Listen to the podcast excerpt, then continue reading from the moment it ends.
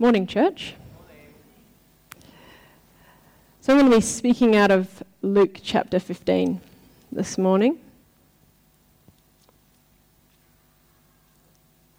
I actually am really looking forward to being here on Palm Sunday. Um, last year, I was away speaking uh, at a, another church, um, and it, I think it's one of my favourite.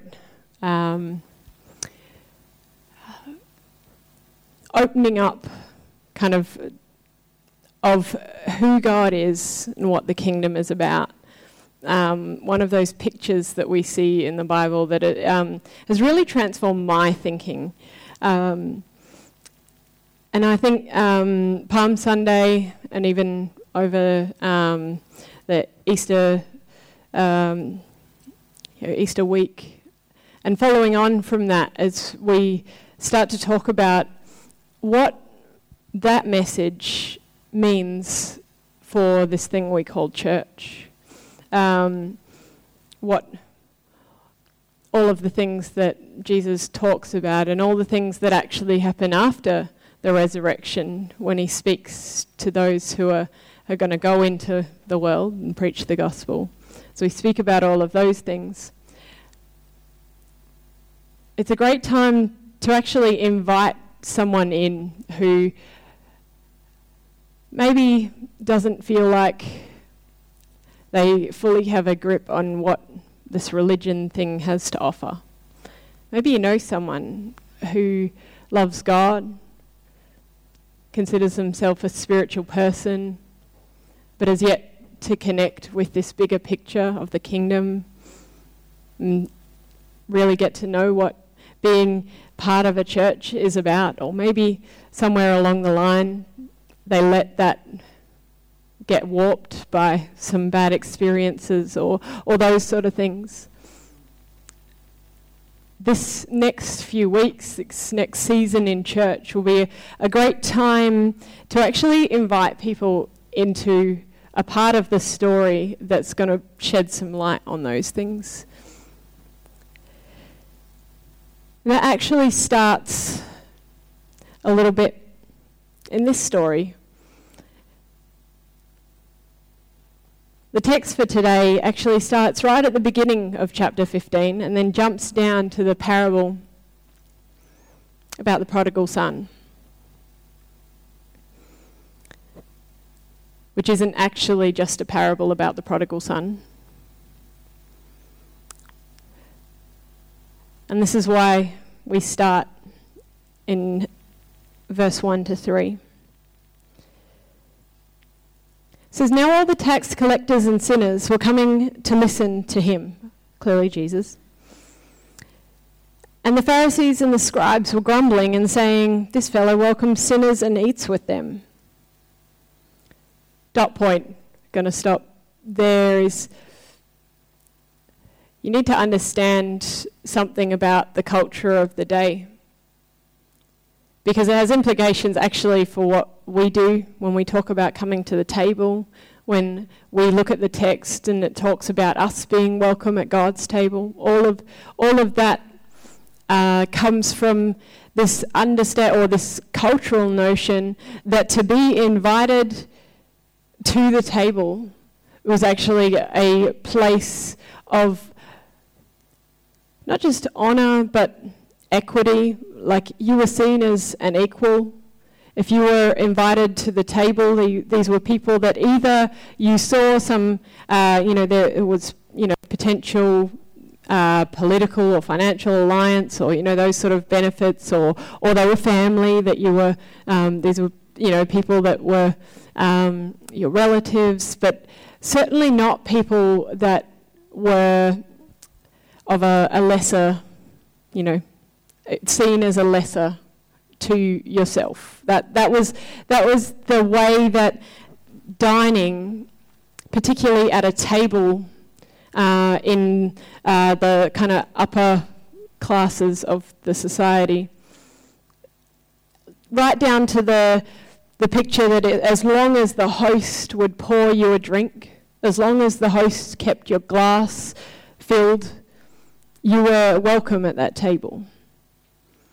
So there's all sorts of social conventions around this idea of being at a table, sharing a meal together. And so to say that Jesus was associating with sinners wasn't just to say, you know, he was lined up behind them at Macca's or even that he happened to work alongside them, but this was a comment about the way that he treated, the way that he approached people who were seen by the religious elite or those who were educated, those who had status and power. This is a comment on how Jesus treated them, not just that he associated with them but that he shared his life with them, that he included them. This fellow welcomes sinners and eats with them. So he told them this parable. He goes on to tell them the story about the lost sheep. Step it down, he tells the parable about the lost coin. And then we come to verse 11. Then Jesus said, There was a man who had two sons. The younger of them said to his father, Father, give me some of the property that will belong to me. So he divided his property between them. And a few days later, the younger son gathered all he had and travelled to a distant country. There he squandered his property in dissolute living. When he had spent everything, a severe famine took place throughout the country, and he began to be in need. So he went and he hired himself out to the citizens of that country, whom sent, who sent him to the fields to feed pigs. He would gladly have filled himself with the pods that the pigs were eating, and no one gave him anything. But when he came to himself and thought, how many of my father's hired hands have bread enough to spare, but I'm here dying of hunger? I will get up and go to my father, and I will say to him, Father, I have sinned against heaven and before you. I am no longer worthy to be called your son. Treat me like one of your hired hands. So he sent off and went to his father. But while he was still far off, his father saw him and was filled with compassion. He ran and put his arms around him and kissed him. Then the son said, to him, Father, I have sinned against heaven and before you, and I am no longer worthy to be called your son. But the father said to his slaves quickly, Bring out a robe, the best one, and put it on him. Put a ring on his finger and sandals on his feet. And get the fatted calf and kill it, and let us eat and celebrate. For this son of mine was dead and is alive again. He was lost and is found. And they began to celebrate. Now his elder son was in the field, and when he came and approached the house, he heard music and dancing. He called one of the slaves and asked what was going on. He replied, Your brother has come, and your father has killed the fatted calf, and because, uh, because he has got him back safe and sound. Then he became angry and refused to go in. His father came out and began to plead with him, but he answered his father, saying, Listen, for all these years I've been working like a slave for you. I have never disobeyed your command, yet you have never given me even a younger goat so that I might celebrate with my friends. But when this son of yours came back, who has devoured your property with prostitutes, you killed a fatted calf for him. Then the father said to him, Son, you are always with me, and all that is mine is yours. But we had to celebrate and rejoice because this brother of yours was dead and has come back to life. He was lost, but now he's found.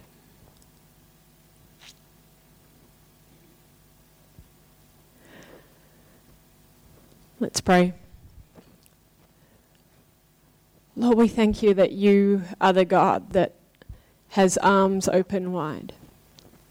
That we were lost, but now we're found. That we sing those words freely, recognizing that you are the God that welcomed us when we didn't deserve it. Lord, we pray that we would hear your heart this morning as we open up this text that we would recognize you,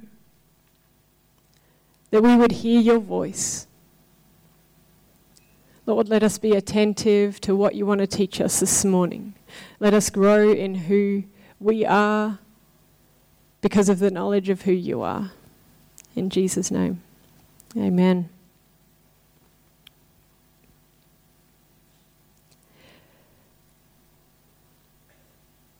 So, this is often called the parable of the prodigal son. But when you look at what opens and closes this text, it gives you insight into what it's actually about. If you were to watch a movie and the movie ended with, you know, a, a, a resolution that was like the moral of the story, you would probably say that that movie was about whatever the moral of the story is. All the stuff that goes on in the middle might actually be kind of character, um, you know, defining characters and building the storyline. But if you were to ask what the story or what the movie was about, you'd say it was about whatever that resolved thing at the end was. And often that will be something that's alluded to at the beginning of the movie. It's a it's a construct within a narrative that tells us what the important part of something is by opening and closing with this. This is what this is about. So these stories do tell us something about who God is. And certainly tell us this story of the prodigal son. But all these three parables are told to us for the purpose of this last little bit at the end of this parable. Just like it says at the beginning, where it says, So he told them this story. Because they were asking why it was that he would associate with people who weren't the right kind of people.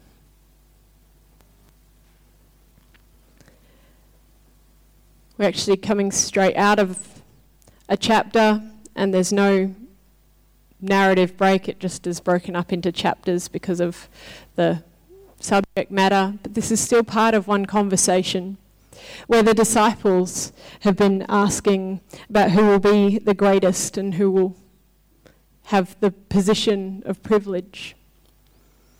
It follows on with another discussion about what it is to be great in the kingdom. This is not an isolated little bit of text, an encouragement, which it is, about who God is and that we're all welcomed in, but it's a discussion about what it looks like to actually be part of a bigger picture. To recognize who God is and know Him for ourselves is to know that God would desire that for every other person around us. So, my message today is around the thought that this gospel, which is deeply personal, cannot simply be personal. That's the moral of this story. That it's a beautiful thing to be found by God and to know that we're His. To be in his house. But he desires that everyone know that. The point of this story is that our job isn't to decide how much we're in, but to invite others in.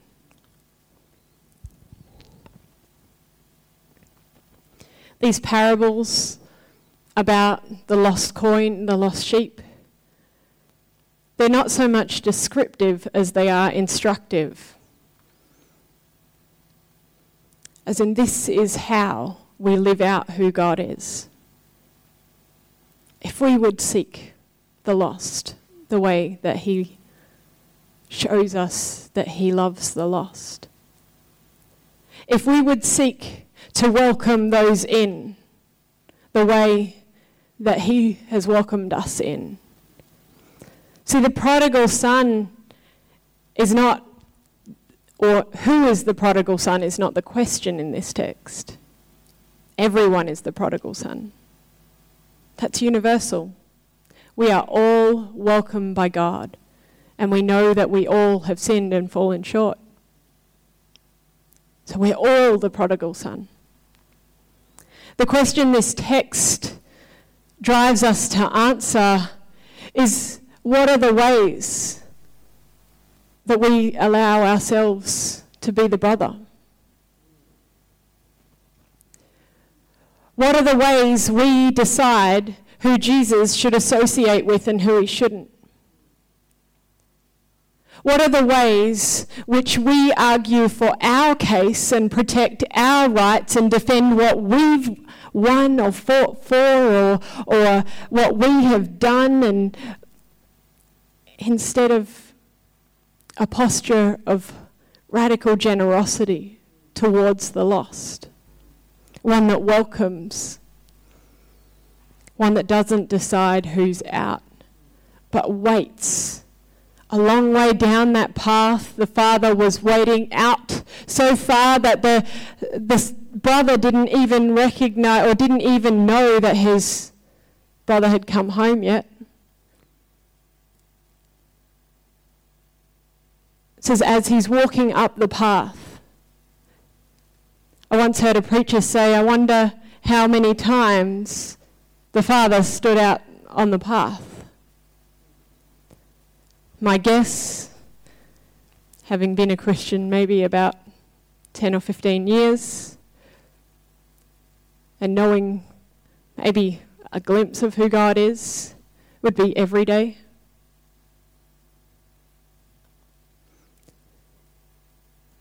I guess that because that is my experience of God. That no matter how far we turn or run from Him, no matter how distant we feel, that when we turn towards Him, He's waiting there. That we create distance and separation, not God. He looks at us with open arms. Should we choose to humble ourselves and turn back to Him?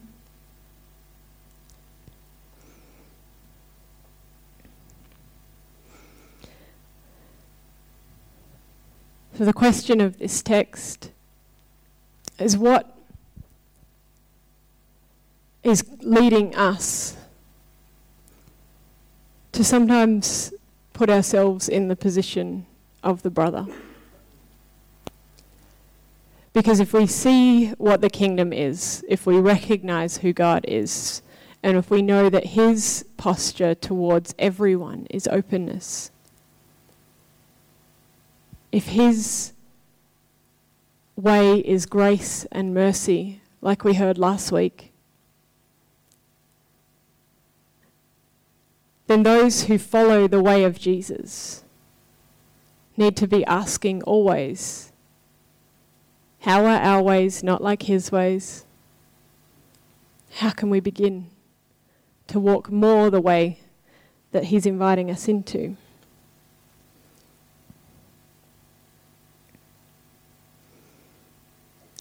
You know, it's funny was while um, Nathan mentioned some of the situations we've encountered over the last little while,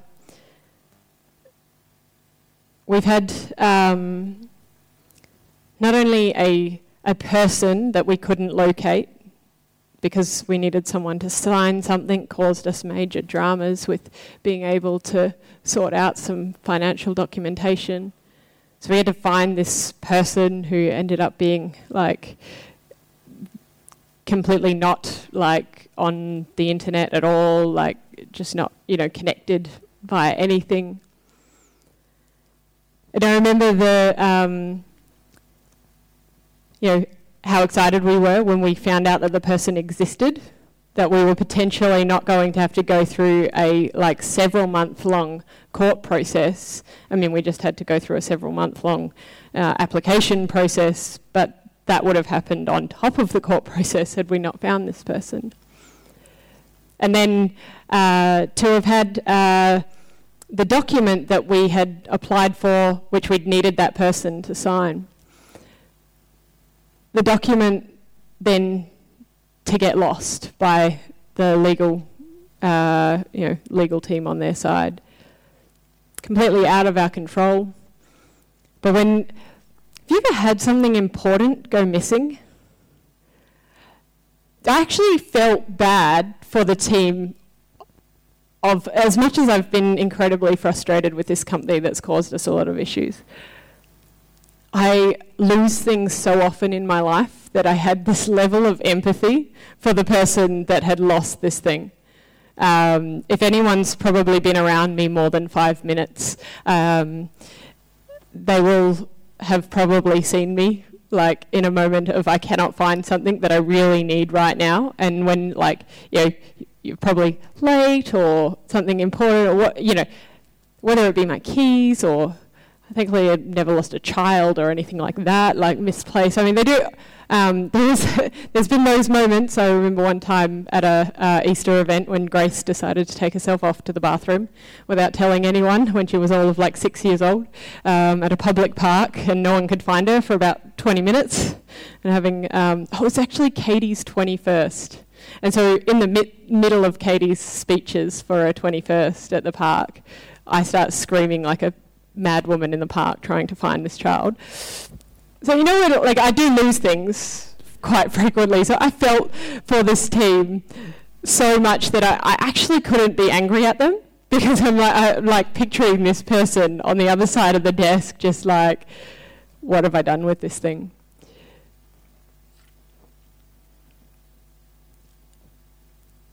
We get these little stories in this passage of the text that talk about the celebration of something being found.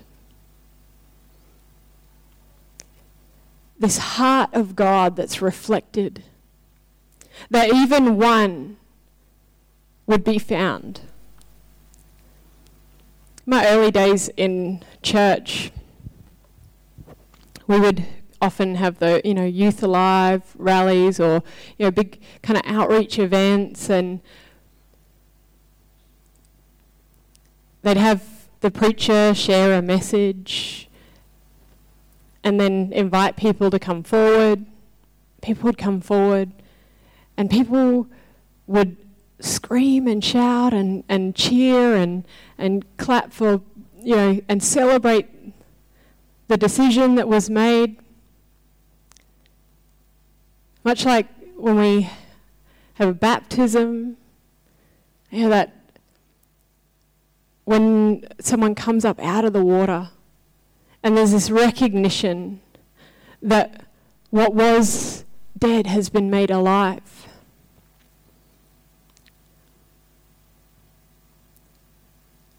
Have a really cool picture that Thomas drew when he was about four of a Mason and Millard, um, who are working fly in, fly out at the moment. Pray for them. Um, as a side note, they're currently on appeal, so um, precarious situation at best. But when I think it was Millard who got baptized first, came up out of the water, and he just had the you know like the victory stance? Like and Thomas had obviously seen this and he, he drew this picture of um, of both of the guys standing. One one's in like a circle clearly in the pool like this and and they're both in like um, uh, like a house shape because that was you know they're in the church and he's come up out of the water and like but there there was such a moment that like even a four year old could capture it in a picture. Um, there's a celebration when something that was lost is found.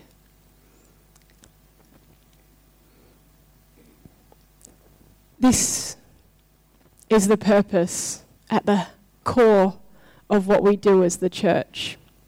And I think sometimes where we get lost or where this gets a little bit watered down is when we think that it only pertains to that group that walks up the front. When it only is the moment when someone gets baptized. But the work of the church in seeing what was lost be found, seeing what was dead become alive, extends so far beyond those things. Those are often the origin moments, but not, they're not the sum total of everything that God celebrates. It's not the sum total of everything that these stories of celebration are about. There are things that are so broken in the world right now that every story of restoration is something that we should celebrate as the church.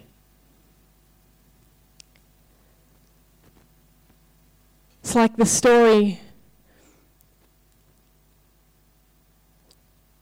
that I shared about the groups in our community coming together to speak um, into issues and um, but also to work together towards ending homelessness. This is a story of something that is maybe bigger than one person's decision to come down the front, but this is a story of someone or a group of people who were previously left out, and then a community saying, No, we're going to remember you and include you in the way that we make our policies, in the way that we distribute funding, in the way that we work. This is a story of something that is the antithesis of who God is in his kingdom. But then a group of people, many of whom are Christians or guided by those beliefs, speak up for those who are lost and say that they need to be found. This is something that we can celebrate and recognize as the students who graduated at the end of the year, last year, with their year 11 and 12, who some who previously couldn't even leave their houses. But a ministry that started with three Christians who were like, What do we do with these kids that the schools can't work with? has evolved into something where they actually go out into the homes of young people who are socially isolated, who have mental health difficulties that have led to them becoming completely housebound, or they have had drug issues or health problems, or all kinds of things that have led to them being what we would only define as lost. In the bigger picture of this world we live in, and this ministry that says that one matters enough to leave the 99 who are doing okay in a classroom, to work in a school that's more expensive to run because you have more staff to kids and you have all this oversight and all this care and so and su- support through psychologists and all of those sort of things that but they matter enough. The one matters enough. That we should go to radical lengths to reach them that's what walking in this way looks like. And to recognize that God celebrates just as much as God, God's heart is broken for those who are still lost in those systems. That God's heart breaks for those who have been silenced, those who've been excluded, those who feel so alone in the world that they don't see a way out or they find a way out.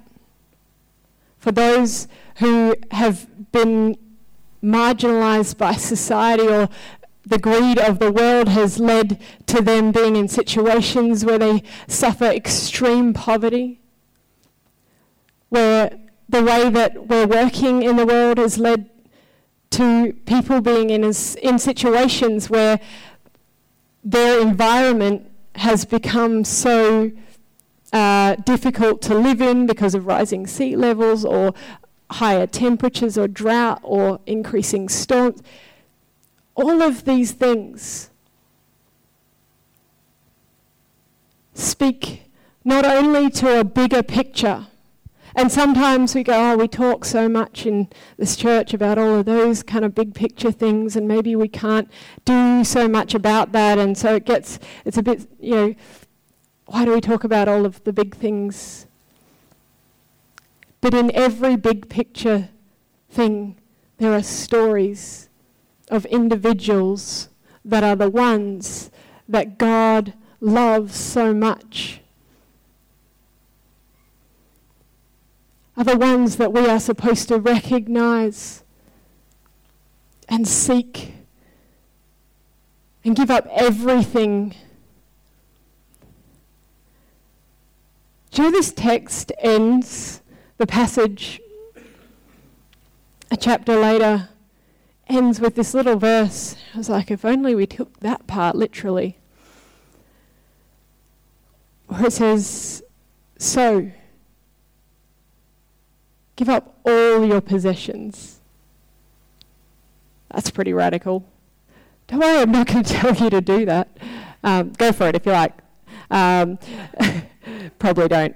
Because um, there's, you know, there's a whole lot of context to that. But there's a difference between possession in this in that passage and just stuff that we you know that we have to live possession was something that someone who had land ownership who had status in society possession is something that would be owned or acquired or gathered up and stored up so it's not you know we see possessions as like well my Bible is my possession and, you know, my bed and my, you know, like all the. But to speak of possessions, this was actually speaking of that which is stored up. What if we could do that? What if we could live in a way that looked like actually answering the call to be so radically open to others? and to this gospel that so radically welcomed us. That we would consider the lost in whatever way they're lost right now and do whatever we can do. Commit whatever it is that God is calling us to, and for every person that is different. The work that you do wherever that is, can be part of that work of seeing the lost, found, the dead brought back to life. So it's not a one size fits all. It's not, you know, make a giant donation to something. It's a posture where we say, This is who God is. That's why those stories are in the center of all of those parables. The story about God with his open arms, welcoming the son. The story about the celebration when the coin was found. The story about the shepherd that would leave 99 to go after the one. Because we can do none of this without recognizing that God has done all of that. We cannot attempt to put things back together in all the ways that they're broken without recognizing that it is God who brings things back together and makes it right.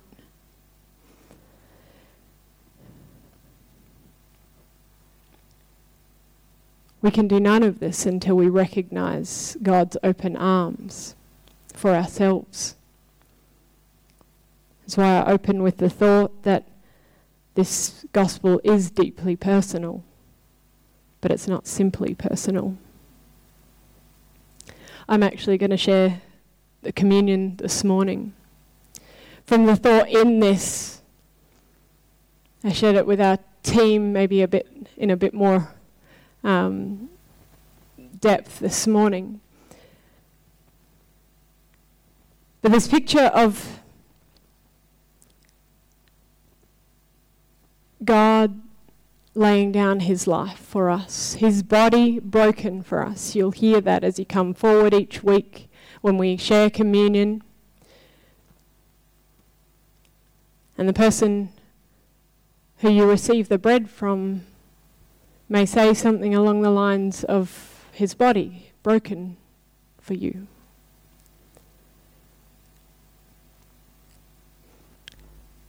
Right back in the beginning uh, of God seeking to restore humanity to himself.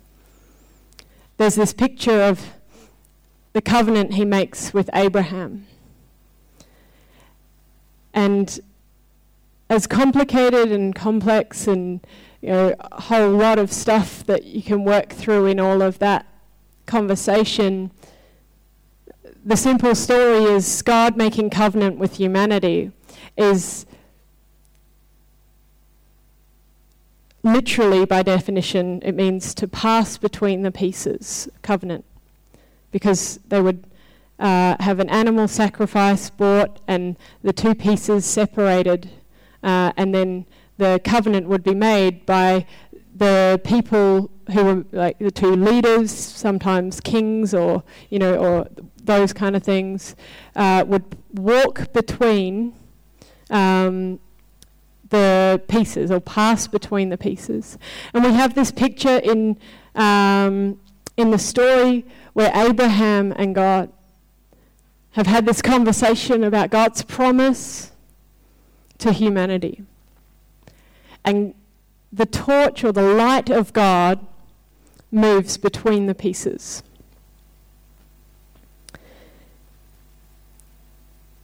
Then we see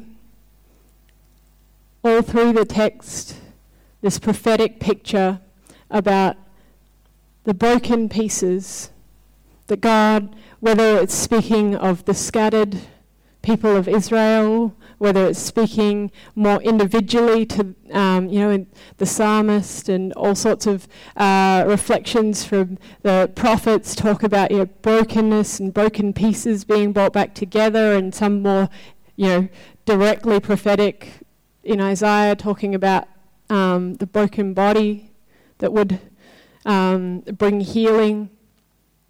And we see this picture of Jesus feeding 5,000 and the, um, the bread that's broken and handed out, and then, um, and then Jesus is to gather it up again. And as it's gathered up, it, the, the miracle that's created is something so much bigger and more incredible than what one person's bread and fish could ever have been. And there's this picture again of broken pieces becoming 12 baskets of provision. Then we see Jesus who goes to Calvary, whose body is broken for us.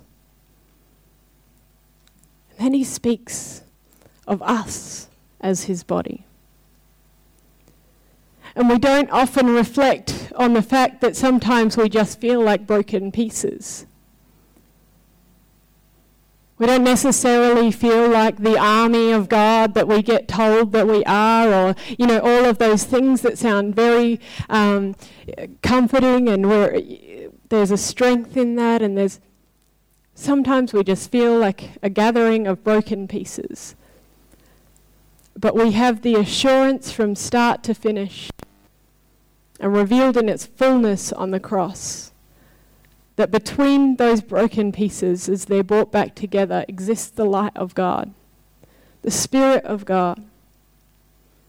And so when we come together and share communion, we bring together at least this is that uh, the scripture that talks about where two or more are gathered. This is because it exists between the pieces. When we come together, as His church and allow the heart of God to begin to shape us, begin to follow who He is, search the depths of the reality and revelation of God in Jesus, then this light begins to pass between pieces and bring something back together. By His Spirit, His power. All we're given the instruction to do is to seek Him. Seek His face. To learn what God looks like. To get to know Jesus. And to come together and do that in community. I say all this to say, and the reason why I opened with talking about our Easter, the way that we're going to be sharing those messages, and all of that to say that as we become a people, as we seek who God is, we also need to let that heart of God drive us in a way that opens doors to others. Because sometimes we can get so caught up in just trying to figure out God and trying to find wholeness in ourselves that we forget that the posture of God is always welcome, is always grace and mercy, is always seeking that which is lost, and as long as there is anything lost, then our posture needs to be also. And so, as we head towards Easter, if you're participating in Lent and that season of prayer, as we pray for the 24 hours of prayer over the Easter weekend, my encouragement is let your heart turn towards those that are lost. Be willing to ask what are the lines that I've been drawing saying who God should be eating with and who he shouldn't. How can we posture ourselves with radical generosity and openness that invites people in no matter how desperate their situation or how far from God they feel? How can we make that real to people around us? Bear witness to who God is.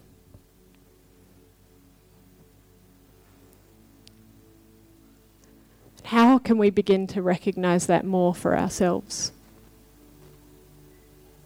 How can we be shaped by that on a daily basis? We know that we can be shaped by that on a weekly basis in this place.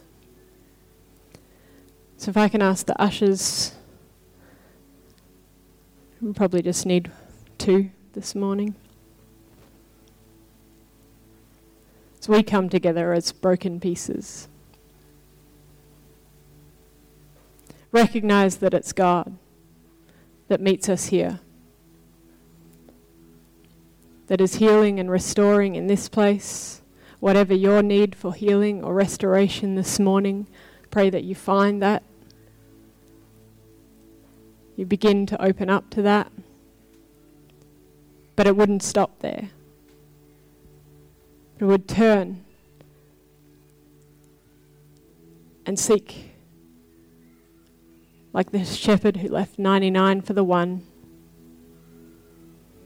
like me when I've realized I've left something behind that's really important.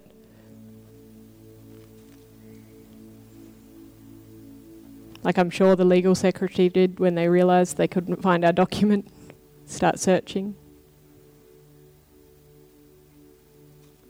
Let us always be searching for how we can open doors. So this is, the t- this is the table, not of the church, but of the Lord.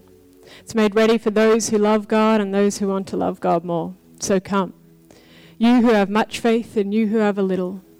You who have been here often, you have just come for the first time.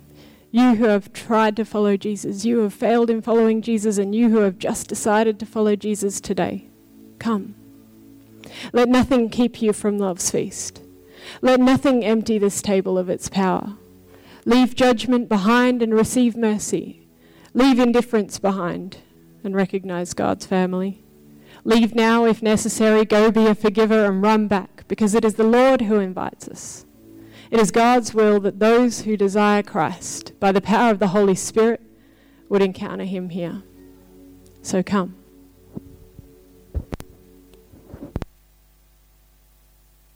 I'm going to close off the service now. Uh, if you are able to, and if you're willing to, we would like you to stand for the for the for our benediction. It says on the screen. Yes, it is. How great is that? Let's read it together. Church, we come as we are, but we are sent out not the same. Sanctuary, He speaks over us a new name to bless and rebuild this city. So we go, broadcast good news for the poor, let the blind see, set free the oppressed, live jubilee. Let it be in His liberating grace that pardons and empowers sinners like us to participate in God's kingdom of mercy. And all of God's people said, Amen. Amen. God bless you all.